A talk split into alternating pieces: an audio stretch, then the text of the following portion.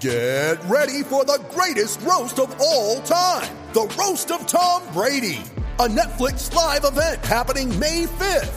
Hosted by Kevin Hart, the seven time world champion gets his cleats held to the fire by famous friends and frenemies on an unforgettable night where everything is fair game.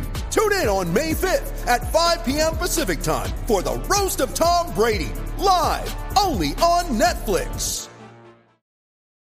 You ready? Showtime. On May 3rd, summer starts with The Fall Guy. Let's do it later. Let's drink a spicy margarita. Make some bad decisions. Yes. Audiences are falling in love with the most entertaining film of the year. Fall guy. Fall guy. Fall guy. That's what the poster said. See Ryan Gosling and Emily Blunt in the movie critics say exists to make you happy. Trying to make it out? Because nope. I don't either. It's not what I'm into right now. What are you into? Talking. Yeah. the Fall Guy. Only in theaters May 3rd. Rated PG-13.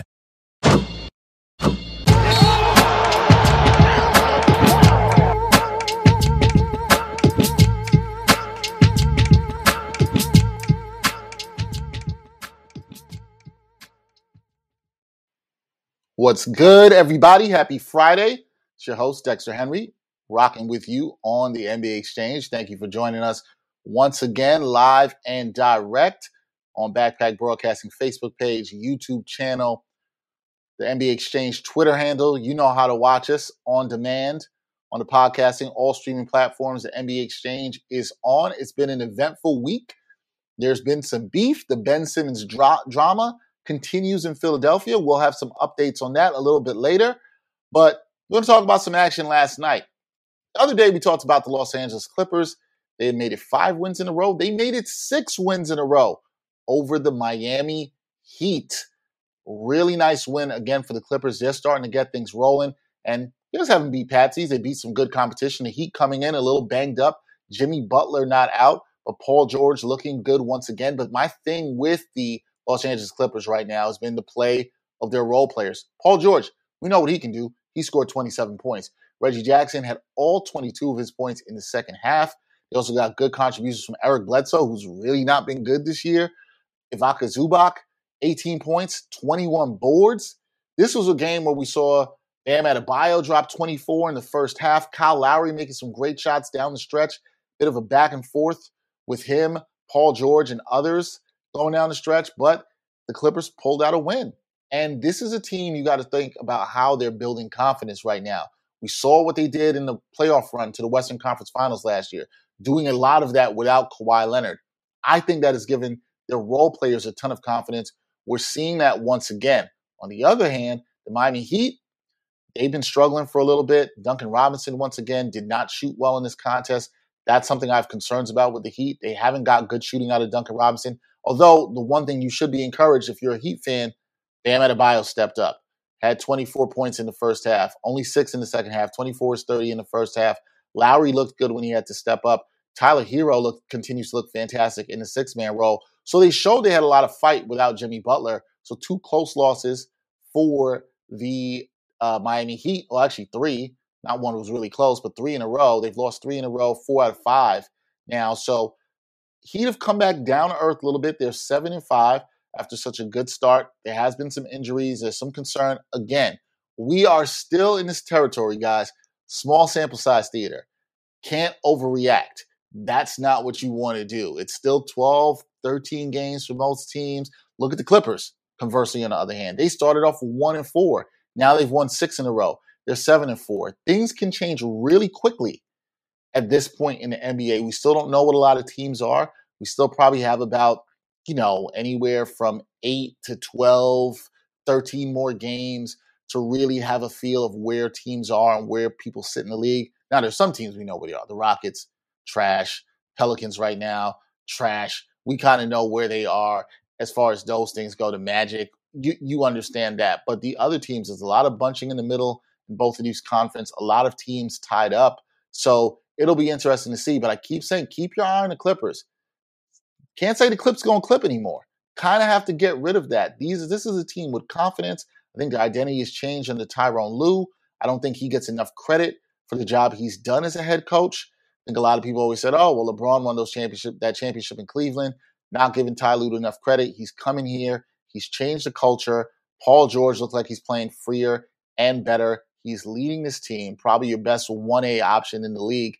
So watch out for the Clippers. Six in a row. They're playing really well, especially at home where they've won five of seven. So look out for the Clippers. Don't get too down on the Heat. Got some injuries. Think when they get Jimmy Butler back, hopefully Duncan Robinson starts shooting better again after this road trip. Things will look better for them. Now, the other day when Gerard was on, we talked about physicality in the NBA, particularly surrounding the beef. Have air quotes if you're not watching this. The beef that we saw from Nikola Jokic and Markieff Morris. Well, last night, whoo, another little skirmish once again between Rudy Gobert and Myles Turner. Okay, this was this was one. You know, it wasn't really a skirmish. It wasn't really a scuffle. They got tangled up, and then both guys were hugging. I don't know what to call this because we can't call everything a fight. Okay, guys, like we can't do that. We don't have to call everything a fight because everything is not actually a fight. There were two guys that grabbed each other. You can see it right there in the video we have. They were hugged up. After the game, there was some talk. Rudy Gobert said he didn't want to throw a punch or anything because he didn't want to get suspended or you know put his team in, in trouble, which is the smart, cool thing to do. And Rudy Gobert basically said, if somebody wants to fight, they know how to reach me. They got WhatsApp, Facebook, Twitter, whatever. They know how to get at him. Tough talk from the Eiffel Tower, Stifle Tower, I should say. But you know, I wonder because of the way we're seeing fouls called and a lot of players complaining about the lack of foul calls or players, excuse me, referees letting things go on too long, that, you know, maybe this is why we're going to see more things like this. This is going to continue. Now, I love some good intensity, and I don't even mind all this. I love some good intensity. You just have to worry when it gets too heated or things start to spill over and things like that happen. With all that being said, the Pacers got an upset on the road. They beat the Jazz, handing the Jazz their first home loss. So it was a good win for the Pacers. They've been struggling. They were off to a four and eight start. Uh, right now, they improved to five and eight. So that's a good win for the Pacers on the road. Brogdon was really good in this game. Season high 30 points, also grabbed nine boards despite not shooting that well. Pacers got a great job from TJ McConnell, who also contributed. He always seems to find a way to contribute 21 points, eight rebounds, five assists off the bench. Myles Turner, another good game. So the Pacers, they've been trying to get back in it. They've been really shaky through the start of the season. We know what the Jazz are. As I said the other day, when it comes down to the Jazz, it's all about one thing with that team. What are you going to do for me in the postseason? We've seen a lot of this stuff in the regular season. I don't think too many Jazz fans are tripping out over their first home loss to the Pacers, the little brouhaha between Gobert and Turner. It's whatever.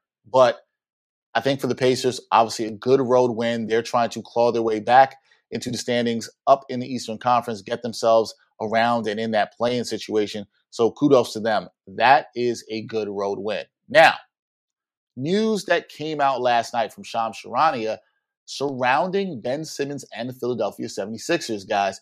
Ben Simmons feels that the 76ers want to force him to play. And the team also had their response to this. Now, a lot of the quotes that Shams had in this came directly from Simmons' agent, Rich Paul of Clutch Sports. And so this was I'm going to read you guys some quotes that I thought were interesting from this story. So Ben Simmons believes the 76ers' recent actions are exasperating his mental health issues, which if you're just coming into this, Simmons says he doesn't feel like he's mentally ready to play for the team, right? We also know all the drama before. If you don't know that Ben Simmons has, want, has wanted a trade to get out of Philadelphia. And before I get into the quotes, I think one of the things I've wanted to take a look at around this is, and I think we have to look at this with some diligence, is we know Ben Simmons has wanted out. That's been out there. We got that. We all understand this.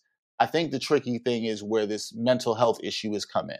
And some people are going to wonder, because of the tactics we've seen already used by Ben Simmons in his camp, is using the is he and his camp using the mental health issue as a ploy and i do not know this i'm not saying that they are but there is a suspicion out there that they could be and i think what's dangerous with that is obviously there are people with mental health issues in all professions not just basketball who sometimes struggle with being able to work. And that should be absolutely 100% positively taken serious. There's no doubt about that. You know, and I think if the Sixers or the NBA are doing their due diligence to help Simmons, then I think that is a good thing. I just hope as a basketball fan, as a journalist, that that isn't the case, that this is being taken advantage or used as a ploy. If Ben Simmons really needs help mentally, then I think he should get that help. And I hope that his employer in the Sixers can stand by him and support that. Now, back to the quotes, right? Rich Paul said this. He truly believes the fines, the targeting, the negative publicity shined on the issue. That's very unnecessary and has furthered the mental health issues for Ben. Either you help Ben or come out and say he's lying. Which one is it? Now, Sixers haven't come out and said that at all whatsoever. There has been reports, and people have reported this, that they are a bit frustrated with the situation. And we even talked about this when we had Keith Pompey, Sixers beat writer, on the show. 76ers team official told The Athletic on Thursday it's, quote, absolutely not the case that they are forcing his return or accusing him of lying. Now, there was another quote from Rich Paul in this story that I thought was interesting and a, and a pretty interesting point about Paul. But Paul also said that Simmons is definitely not ready to play. He said he's not there yet. How can a doctor who's only met with Ben once, talking about the team doctor uh, and psychiatrist that was supposed to be seeing with Ben Simmons, Ben is mentally ready to play. So do we keep digging on him or help him? Now that we understand that the reluctance from Ben, it all makes sense. There was a shying away from it. If Ben has repeatedly slowed, showed behavior that entails he isn't mentally ready to play, embrace him, support him. We have to move our ego from it. We all have to take responsibility. And again, if this is truly a mental health issue, yes, I agree with that. We all do have to take responsibility. Now, one of the more interesting things that Rich Paul said was he drew a comparison or contrast, I should actually say, between the situation with Ben Simmons and that of Houston Rockets guard John Wall. Remember, guys, Houston Rockets guard John Wall is sitting out right now and is being paid by the team while they're waiting to work on a situation whether they can trade him, release him, or whatever, which actually is another Rich Paul client, right? So this is also interesting. Rich Paul said this John Wall, that is, is able to play, but Houston is okay with using the collective bargaining agreement to pay him not to play. So, which way is it? John is perfectly healthy and ready to play, and it's okay in the CBA. We are being professional with both instances, but how can it go both ways? John and the Rockets have been professional about their situation. We're also expecting the same with the 76ers. Look, I think Paul makes a pretty good point, even though I know John Wall's probably sitting there like, yo, man, like, y'all ain't got to mess, don't, don't mess up with my money. I'm just sitting over here being cool please don't don't mess up with, with my money at all. Like we don't need this. But here's the thing it makes a point. John Wall's mentally ready to play. He just doesn't want to play for a team that is rebuilding right now, and he's being paid. We've seen all the fine stuff with the Sixers and how that's playing out and threatening to fine Ben Simmons or hold his money. I think Paul makes a good point. Somebody in the Sixers needs to answer for that. I don't know whether it's Daryl Morey. I don't know what it is. My point still stands on this. Ben Simmons needs to help if he truly needs to help, then this is what needs to happen. We need to take this seriously. We just hope that's truly the situation. And truthfully, just as a fan and just humanly, human, just human to human, I just hope Ben Simmons is getting the help that he needs. But there'll be more on this. There'll be more to come out. Seems like something new is coming out every week. All right, I see some of you guys in the comments. I appreciate y'all tuning in and watching with us live. I didn't even tease this at the top, but in a couple minutes coming up, we are going to have one of the content creators that I really respect here, CP the Fanchise, Casey Powell from Knicks Fan TV. He will be joining us. We're going to talk about the creation of Knicks Fan TV. We're going to talk about the New York Knicks, what's going on with them, and some of their struggles recently.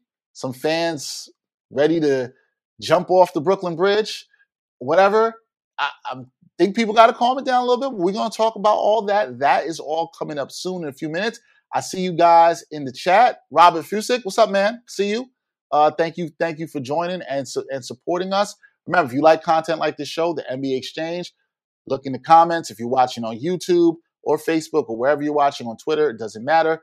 Look there. Uh, we have a donation that you can make through Patreon. We appreciate any support that you can give. So we're going to take a really quick break. When we come back, we're going to have CP, the Fanchise from Knicks Fans TV. We're going to talk a little bit of Knicks basketball when we come back here on NBA Exchange. Some are always looking for more sports content, and among the glut of sports media, some are looking for sports content that dives a bit deeper and doesn't just stick to sports. So check out Backpack Broadcasting's original long form sports journalism series, Sideline Stories. The award winning original series takes viewers directly into underrepresented communities within the world of sports. It's a series that goes beyond traditional sports reporting, like box scores and statistics, presenting exclusive stories that you won't find anywhere else. With a diverse group of correspondents, the series provides interviews and interesting stories around the world of sports, because there is so much beyond the game, and so much that occurs off the field or court that impacts each of us and the world we live in. Giving a voice to athletes, coaches, fans, and everyone involved in athletics, Sideline Stories looks to push sports storytelling further than ever before. It's a winner of the 2020 Independent Shorts Awards, and all episodes of Sideline Stories are available for viewing today on Backpack Broadcasting's YouTube channel and Facebook page.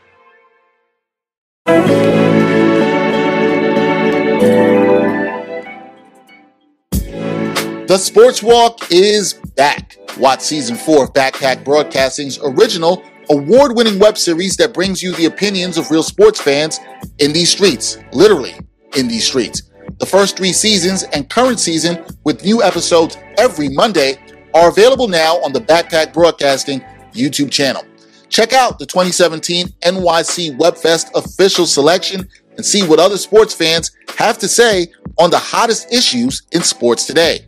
It's easy, y'all. Just take the sports walk.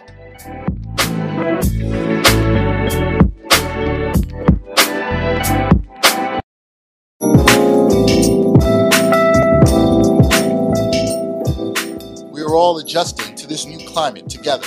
We're doing things a little bit differently because the world is different since the last time we did a podcast. And we are still bringing you the podcast you love while living that quarantine life. You use deodorant every day or no?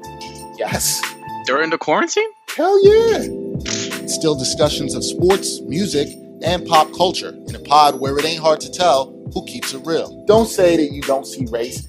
Whenever you say you don't see race, it just shows me how privileged you are in a situation that you don't ever have to think about race. No, look at the words I'm using. Perhaps, possibly, maybe. Is it the smartest thing? Probably not.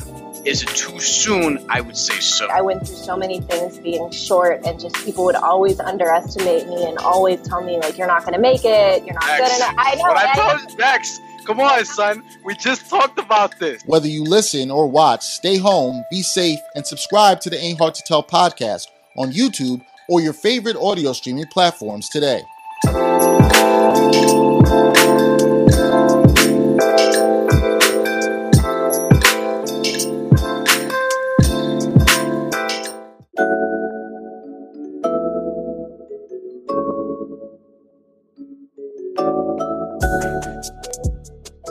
Backpack Broadcasting continues to bring you the best original sports content, but now you can get more of the content you love.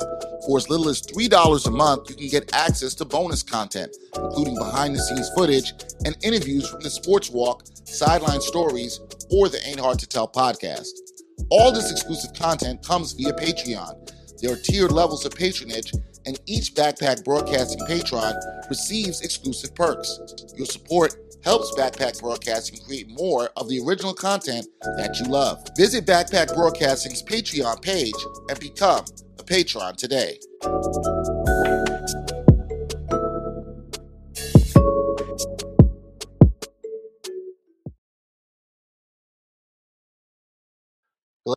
Have you joining with us on another edition of the NBA Exchange? As I told you guys, we got a special guest today. I'm really excited that he is able to join the show.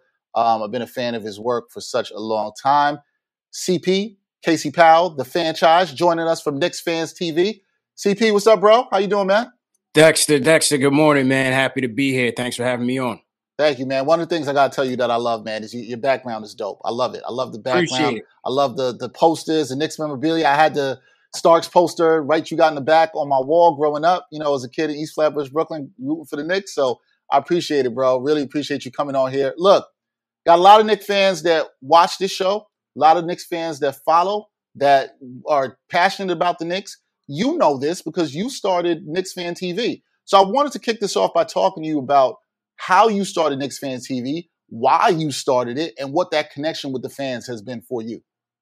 Yeah, so uh, at, at, like you, a diehard Knicks fan, uh, born in Flatbush, uh, Brookdale Hey. Hospital. You know what I'm saying? Me used, too. Used to, right. used to go to the junction and go get the new kicks, you know, all wrapped up in the plastic, and Yes, then sir. you know go to the bakery, maybe a little Roy Rogers for lunch. So definitely uh, had the Brooklyn experience as a youth. So I, I could share that with you. But you know, the, the reason I started Knicks Fan TV was to really give the fans more of a voice on the team and more coverage of the team that was uh, that wasn't present, whether it was mainstream media or the local media outlets. You know, I always say uh, I grew up as, a- as a Mike and the Mad Dog kid, used to listen to them banter back and forth, and that really started. You know, that really was the basis of, of my passion for New York sports. And I, I just knew that you know we needed something for the digital age, something that fans, not just New Yorkers, but transplants, people that have moved away, people that have gone down the Beltway, whether it was uh, DC, North Carolina, Miami. We even have fans all over the world that you know want us to speak more on their team that just may not have that opportunity wherever they are. At the same time, you know the team has gone through some some tough years, you know, to say the least, over the last twenty years. So mainstream media and the local outlets they, they don't really have the time or the interest to cover the team as uh, as in depth as I wanted to. So I figured that there was a white space there. Uh, I capitalized on it, and and the first day of Knicks Fan TV, I, I went out to the Garden with just my cell phone and a tripod and just started interviewing fans. During that was during the NBA draft, 2017, when we drafted Frank Ntilikina. There was also rumors that Kristaps Porzingis was going to be traded, so there was a lot to talk about, a lot of buzz around uh, around New York City at Madison Square Garden. And yeah, I, I just I captured the sentiments, threw it up on YouTube, but ultimately the content has evolved into you know the post game show. Our flagship show is is post game live. Uh, we take fan phone calls, we take opinions on social media, and, and it's been growing steadily ever since. Yeah, and I've been happy for that growth and that success, man, to see that as a co- fellow content creator myself. And also, people should know you've been featured on ESPN. You're, you do stuff on SNY with my guys, Chris, well, yeah. Chris Williamson and Ian Begley. My boys there. You do stuff there and doing a great job. But I got to ask you this too, as a fellow content creator, uh, CP, you know that there's challenges in creating content. And you said you started from being out in the street, outside the garden, cell phone, tripod, getting it done. And now it's evolved into what it is. What were some of the challenges you faced in content creation for Knicks Fan TV and getting it to where it is now?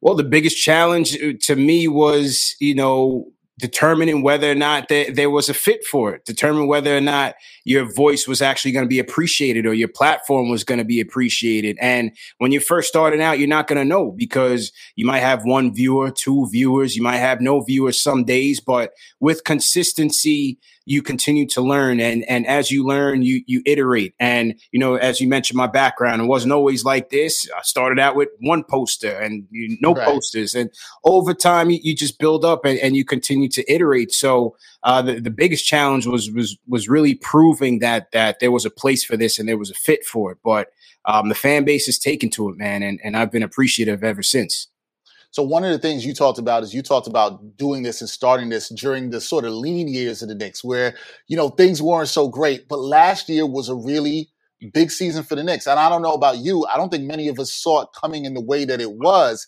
But you know, the 2021 season was so huge. Did you see that impact also translate to what you do on Knicks Fans TV? Increased viewership, increased fan engagement. Did that help you guys as well too? No doubt about it. And another challenge is, as I said, we we do these post game shows after every game. Now, one of the seasons was a 17 win season, so you do the math. There was a hell of a lot of losses in between that, and and it's every night we're going live. We're taking the sentiments of the fan base, and, and it's like a funeral every night. It's doom and gloom. It's we're going nowhere fast, but people are still into it and, and they they they would call in and, and want to be heard. And you know, um, the KD situation, the whole KD Kyrie hype train with Zion. You know, I thought that was really going to lift this thing up exponentially. And even when we didn't get him, the fan base was still coming, the numbers were still climbing, the subscriber growth was still there.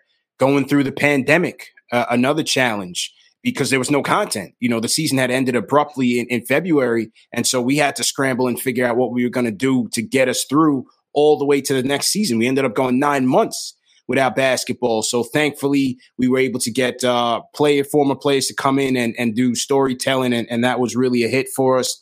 And then, as you said, hiring Thibodeau going into last Mhm. season where Vegas had us penciled in at about you know, 20 something 20 wins, about 20 Yeah, wins. 20 yeah. wins. Mhm. Me, myself, I had us in there at about 26 wins. I wasn't expecting much, but, you know, Thibodeau, Julius, RJ, they took us all by surprise. And with that ride, Knicks Fan TV continued to grow. And, and as you said, uh, I got the opportunity to, to take on Max Kellerman. We, we shot the fair one on, on his show. And when I thought it was just going to be one show, it turned into a whole series that took me into the end of the NBA season through the finals and all. So it's just been a great opportunity, but certainly uh, the Knicks turning it around uh, certainly helped us. Yeah, bless, blessings on that, bro. And I have to ask you because when you look at you know everything that you guys have done, and you've you've had the, the post game show, you've been doing all this content, you've had some really good guests. Was there a great guest or interview that you loved for having with Knicks Fans TV? Is there one that really stands out for you? There's there's a few, man. I gotta say, I have to say, uh, Rasheed Wallace was definitely one because you know Sheed was never really a media guy.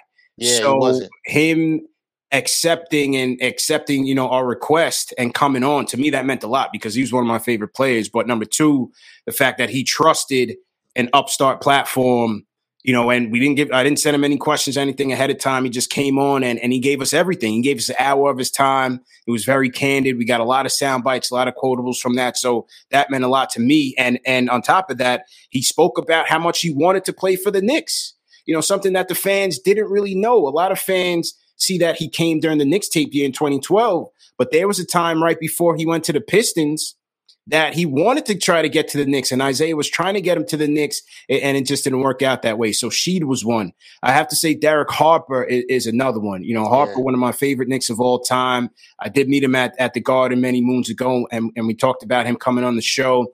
It took a year for, for him to get on, but I stayed with it. And again, he gave me an hour of his time, was very candid, and and uh, you know, gave me a lot of compliments on the platform as well. So that one meant a lot. And then uh, just recently, John Starks. Ah, my man, that was my that was my guy. That was my guy. CP, Yeah. that was my guy. Yeah, Yeah, yeah. So I, I got to shout out the Dick Barnett Foundation. I was able to uh, to interview John Starks uh, last month or so, and, and that was good. And then Spike, yeah, Yep. Spike. Also through the Dick Barnett Foundation, we were able to interview Spike at uh, at Clyde's Wine and Dine. So the, yeah, those those are the I would say the top four uh, on the list. nice. Oh, that- that's a good four, man. That's definitely a Good good four. four. Yeah. All right, appreciate you talking about Knicks Fan TV. We love everything you're doing there. Let's get into some Knicks basketball. Sure. Okay, you guys do the post game show. I'm always checking in on that. What is the pulse of Knicks fans right now? Because we know the play last couple of games it's been a little bit shaky. What's the vibe you're getting from Knicks fans right now? Well, the vibes in the beginning was a shout out my guy JD Sports Talk. It was all about the 50 burger, man. We had Yep. fans jumping in. They they were uh, uh, optimistic that this team was going to win 50 games, even 60 games at some point. But you know, they they are seven and four. But this just just goes to show you the difference between this year and last year. Last year, this team is seven and four. You're saying, hey, this is this is great. Right. Now Right. there's expectations. The expectations are through the roof, and now you're looking at them losing a couple games here, getting blown out here, and you're like, well, is this a team that can get past the first round? Can they beat the Hawks? The doubt starts to set in. The the the patience starts to wear thin. So I think I think the optimism is still there, but there, there is some some Debbie Downers, some doomers and gloomers that's calling in saying, "Hey, I, I told you this team was fool's gold, and we should be tanking and stuff like that." You, you're hearing those people here and there, but listen, overall, I I think the Knicks are in a are in a good position. They have been struggling, and, and they just need to find their groove right now. Still early through through 11 games. Yeah, so uh, actually 12 games, 7 to 5. I Yeah, we're, trying, to five, we're trying to forget about that loss because they came back the other night, couldn't close it. But I, Yeah. I get it. I, I get that. Do you think it sounds to me that you don't think there's any cause for concern? I know there's been some cause with the starting unit not playing good. They didn't play good the other night. Thibs stuck with the bench a lot in that game against Milwaukee. We've seen some shaky play. Fournier hasn't looked great. Yeah. Kemba hasn't looked great in recent games. Is there cause for real concern about those things, or are you saying like, look, we saw some good things from them when they had the five and one start. Let's stick to course. Oh, there's definitely concern. I, I'll give you three. Uh, as you mentioned, uh, number one is defense. The defense right now, this team finished third in the league in defense. They they were number one across many statistical categories last year. Uh, right now, they're they're the fifth worst defense in the league. Uh, right now, they're just not crashing out on, onto the three point shooters. Um, Fournier, Kemba, I don't think those, those guys are, are solid on ball defenders. And once the, the the perimeter breaks down, once your perimeter coverage breaks down, it puts a lot of strain on your team defense, and they're just not connected there. Last year, they were very much in lockstep with each other. The communication was on point. Their rotations were crisp. You know, a lot of that had to do with the presence of Elfrid Payton and Reggie Bullock. Some fans don't want to give him credit for that, but I think I have to based on what I'm seeing right now. So they've got to tighten that up offensively, there is just it's inconsistent in terms of the chemistry and the flow. And I expected that. I expected that more more so than the severe defensive regression because it's going to take some time to for Kemba Walker in, in particular to figure out his balance in the lineup. He and Julius Randle have to gain some chemistry. Kemba's got to figure out okay, how often am I just going to dump it down to Julius, and and when do I myself put some pressure on the defense so that I can play make for the rest of the guys on this unit because we're missing a consistent playmaker in that unit. So those those two things concern me. And then thirdly is the durability of our bigs. You know, mm. Nerlens Noel already came into the season banged up. He's out again. Mitchell Robinson, my guy to block Ness Monster, he's dealing with a hip flexor. You know, Taj Gibson, that's my guy, solid veteran, Brooklyn stand up. He's doing his thing but the durability of our bigs is, is certainly uh, uh, going to hurt our defense because, again, when things break down in the perimeter, you need to rely on your rim protection as well. And, you know, we, we just don't know if we can count on those guys on a nightly basis. I'm going to ask this kind of tongue in cheek, CP. Do the Knicks miss Elfrid Payton at all? Oh man, I don't. that's that's tough. That's tough. I know. I know it's tough. I don't. I don't. But I'll, I'll tell you the what. Fans don't. The fans don't. The, fans, the fans certainly don't. do not. And, yeah. and, they, they, don't. You know, his mom's just chirping after the, the loss to the Hawks when they when he started uh, Derrick Rose. I wasn't feeling that at all. But mm-hmm. look, for, I'll tell you what Tom Thibodeau liked about Payton. He, number one, he liked that Payton did put pressure on the rim. That's one thing he could do very well last year was that he could get to the rim at ease. He just couldn't finish well. So defenses really weren't, weren't respecting those drives. But you know he he was still able to make things happen there. On the other side of the ball, what Thibs did like about him was that uh, he was switchable. He was a big six four guard. You know, phys- he he could play physical. He could play big. And with Kemba, you, you're not necessarily getting that you know, Payton wasn't necessarily a lockdown defender, but he's a way better defender t- for me on ball than Kemba Walker was. So there are some trade offs there. There's certainly some trade offs there, but uh, I don't miss him. Uh, the starting lineup, they've been getting smoked. Uh, I, talk, I talked about that. I know you talked about the three concerns. Is that a big concern of yours with the yeah. starting lineup? And do you see Thibs making any adjustments? Maybe not now, but maybe 10 games down the road, if we still see this continue for the Knicks, do you see any changes to the starting lineup? One of the worst starting lineups in the league right now, Dexter. They've been outscored by 64 points in 205 minutes. That is a league worst. The starting five is concerning. Uh, the energy overall is concerning. Again, Kemba, we, I'm still going to give him some time, but we just don't know from game to game what he's going to give us. To me, he's a bit too passive. You know, he's settling by just dumping it down to Julius and then forcing Julius now, the pressure's on Julius to become more of a playmaker for the rest of the lineup. You know, Kemba has to be able to knock down shots because if he's not knocking down shots and he's not playing defense too well, he's a negative on both ends of the floor. He has to be more of our engine. Evan Fournier, another guy. Listen, he's he he was our big free agent ticket, and there's some games where he's just not being aggressive enough. He's got to step up. He's passing up on shots. You know, he's not drive attacking the rim as, as much as he should, and so those guys have got to help Julius Randle from himself because if not, you're going to be settling for a lot of isolation, a lot of holding the ball, a lot, a lot of stagnation on the offensive side of things, and that's just not going to help us. So the, the starting lineup is definitely a concern. Thibs did say in his press conference yesterday that he's not necessarily looking for changes. I don't see him making major changes. You you may see um, some rotational minutes change uh, one way or the other, and you'll you'll likely see guys like Derrick Rose or Immanuel Quickley closing games more if Kemba Walker doesn't have it. But I don't see any immediate changes to the starting lineup just yet. I was going to ask you more about Kemba Walker, but I think you, you've belabored on him and his struggles enough there. Who has impressed you on this team thus far this season? We've seen Obi look more comfortable than he has last year, Obi Toppin, that is. We've seen Immanuel Quickley come on as of late. But who's really impressed you this season with the way they've played where you're like, I like what's going on here? Well, so considering the, the, the rotations are pretty much the same, you know, you're just swapping out Kemba and Fournier for for Payton and Bullock. I got to go with with Obi. I have to go with Obi because the energy that he's bringing to this second unit and the confidence that he's bringing to this second in his second year is light and day from his rookie year. You could tell that the absence of a training camp, the absence of a summer league really impacted him last year. He was much more of a deer in the headlights for a good portion of his rookie season did come on strong in the playoffs against the Hawks, but now you're seeing Obi making quick decisions. He's making a quick first step uh, off the pick and roll. He's making a quick attack to the basket, finishing 84% at the rim, which is great. Every time they get the rebound, it's Obi running. He's out in transition. He's out on the leak outs. A lot of times, IQ and Rose are finding him for those alley oops. So to me, it's the energy, it's the confidence, and uh, that that Obi Top is bringing to me has been the most impressive. Definitely want to see his three point shot come along. It hasn't been there like it was last year, uh, but Obi's definitely giving the second unit a lift.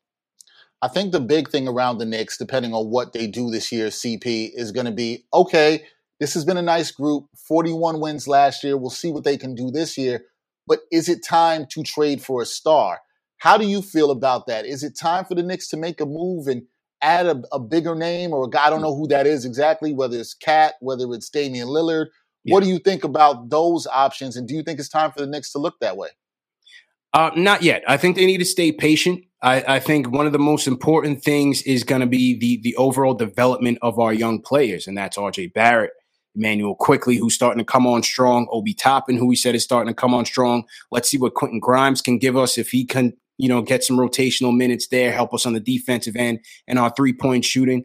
We have to ultimately, our, our, our younger players are going to be our ticket either towards building a, a, winner or getting us those assets that we need can, that can ultimately take us over the hump.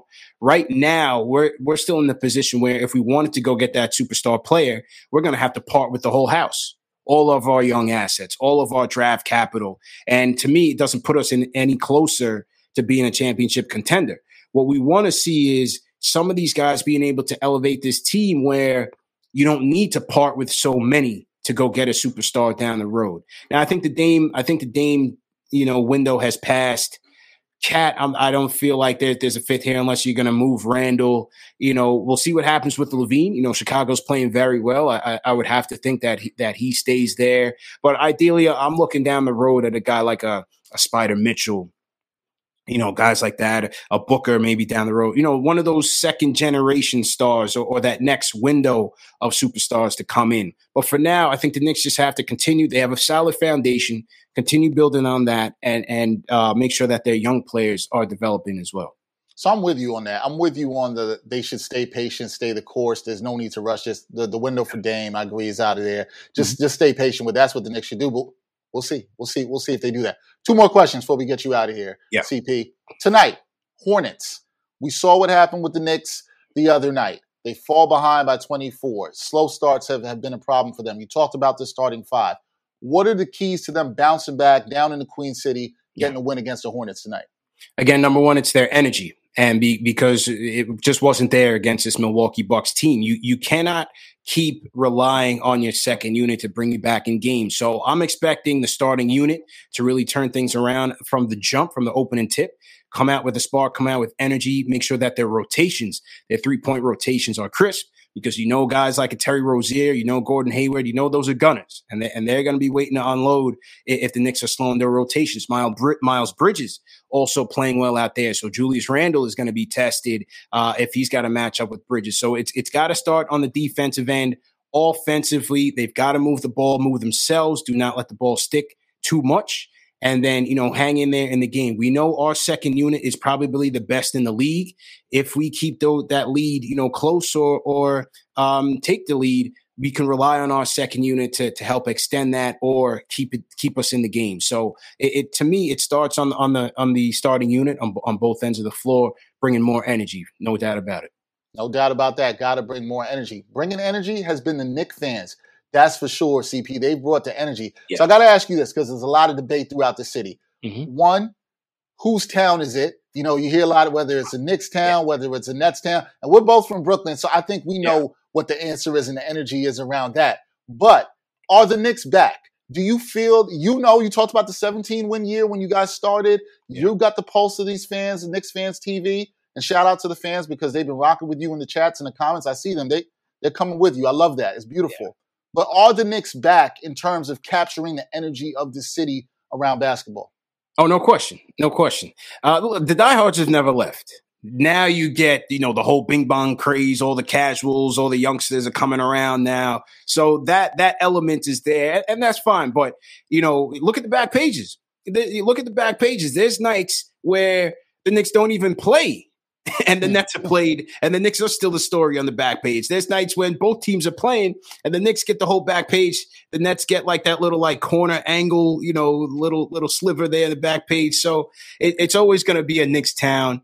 I feel like again, you know, there was a big buzz around this team, especially coming into this season based on what we did last year. But with those expectations, we tend to live in the micro where we're overanalyzing every game hmm. to determine what the ultimate future and the outlook is for this team. And I think that's a bit dangerous. You know, we, we have to kind of pull back a little bit, take a look at things in the micro before we, you know, just you know, cast them off and say, "Ah, well, then they're not going to make it. it." It's still a very early season, but there's no doubt uh, this is a Knicks town, and the fan base is, is still uh, rallying around this team. I agree with you, man. Early season, I'm excited to see what the team can do and can grow. Hopefully, the fans not going too crazy after the seven and five start. We'll see what they can do tonight. That is CP, the Fanchise. Please follow him on Twitter. Follow Knicks TV. Support them. Support independent content creators, Fact. journalists like ourselves. CP, I really appreciate your time, man. I'd love to have you back on throughout the season. Some more to talk, and uh, just keep doing what you do, brother. I really love it. Anytime, man. Thanks for having me on, Dexter. Have a good weekend. No, no problem. You too, brother. Once again, that's CP, the Fanchise. So gracious to give us some of his time here from Knicks Fans TV. We'll be back on the NBA Exchange. I'll give you my Friday night NBA picks when we come back on the NBA Exchange.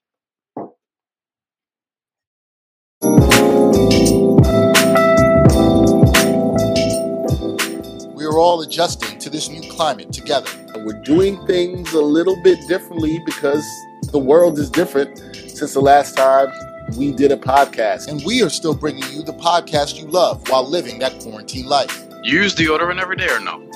Yes. During the quarantine? Hell yeah. Still discussions of sports, music, and pop culture in a pod where it ain't hard to tell who keeps it real. Don't say that you don't see race. Whenever you say you don't see race, it just shows me how privileged you are in a situation that you don't ever have to think about race. No, look at the words I'm using. Perhaps, possibly, maybe. Is it the smartest thing? Probably not. Is it too soon? I would say so. I went through so many things being short, and just people would always underestimate me and always tell me, like, you're not going to make it, you're not Max, good enough. I know. What I told you, Max, come on, son. We just talked about this. Whether you listen or watch, stay home, be safe, and subscribe to the Ain't Hard to Tell podcast on YouTube or your favorite audio streaming platforms today.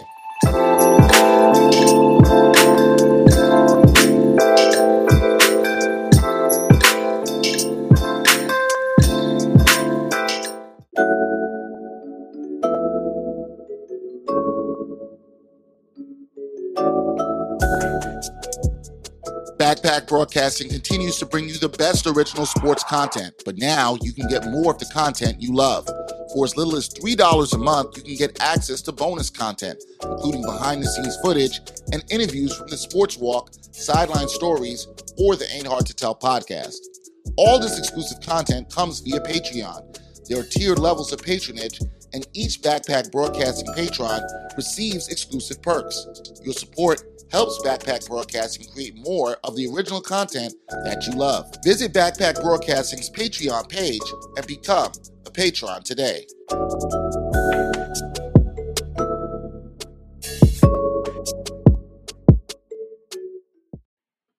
All right, welcome back to the NBA Exchange. Want to thank again our guy CP the Fanchise for joining us and all the fans from Knicks Fans TV. I saw y'all in the comments uh, watching us, please, you want to rock with a show, NBA show that we do here, the NBA Exchange, three times a week, live at 11 o'clock.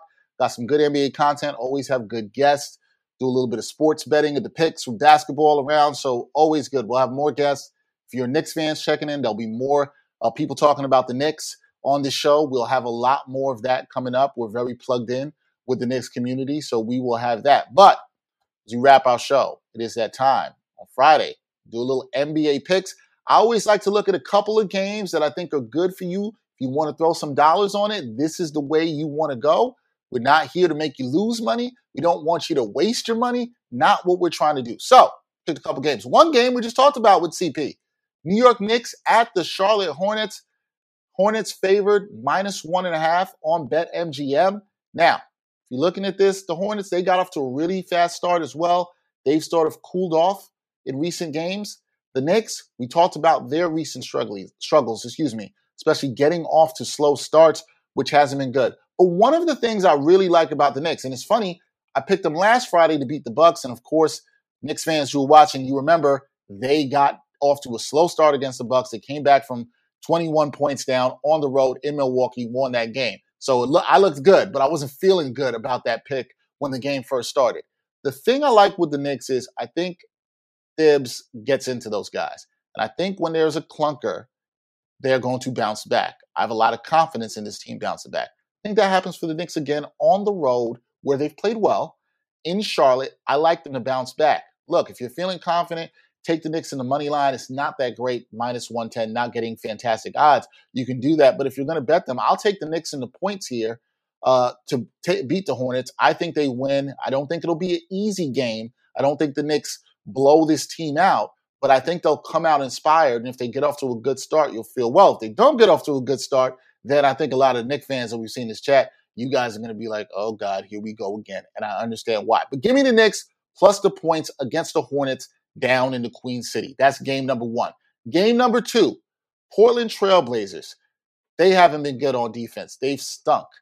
Lost two games in a row. Minus six and a half. They are favorites on the road. Why? Because they're playing the Houston Rockets, one of the worst teams in the NBA, who's currently on a nine game losing streak. Look, Houston hasn't been consistent offensively, poor defensively. They're a very young team. We know the Blazers can put up points. We know they aren't good offensively.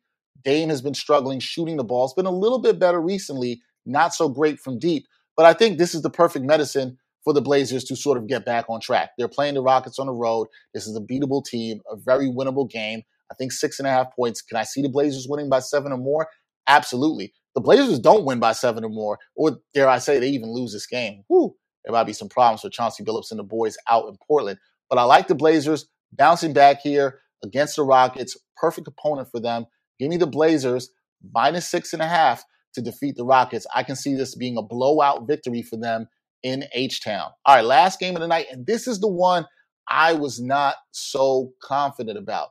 Atlanta Hawks versus Denver Nuggets. The Hawks haven't been playing good at all. They are off to a four and eight starting season. Many people had them at the top of the Eastern Conference, but like CP said about the Knicks or any team you're watching right now, we're talking about 12 games, small sample size theater. Don't want to overreact. The tough thing for the Hawks is they're on a very tough West Coast trip, right? Already losses on this trip to Golden State and Utah. Now they've got to play Denver. Not easy at all whatsoever. But I have this feeling that they're sticking. They played a little bit better in their last game. I think they figured things out. We saw Curry give them a 50 piece earlier this week. I just think the Hawks, I don't know if they win here, but I like to take them to not have Denver cover. So give me the Hawks plus the four and a half here. Denver, I still think you're getting Nikola Jokic back in off the one game suspension. Michael Porter Jr. is out. I still wonder about them being able to score. They're not nearly a good defensive team. I think this is a great opportunity for the Hawks to steal one on the road. They need to get one on this West Coast trip before they get back home to Atlanta. I think this is where they can get it done against a Denver team that I think is right for the taking. I expect this to be a close game, which is why even if the Hawks lose, I can see them losing by less than four points in this contest. Give me the Hawks plus the points. So here's my picks. Knicks plus the points on the road down in the Queen City. Give me the Trailblazers, favorite to win, minus six and a half. Take them. I'd bet them outright against the Houston Rockets. Give me the Hawks plus the points in the Mile High City at Denver to win. Let me know what you guys think about those picks. Who you think works? Who do you think doesn't work? And let me know what you think. That's going to be it for this edition of the NBA Exchange. We really had a great week, had some great guests. Thank you to my guest again, CP the Fanchise, who joined us from Knicks Fan TV.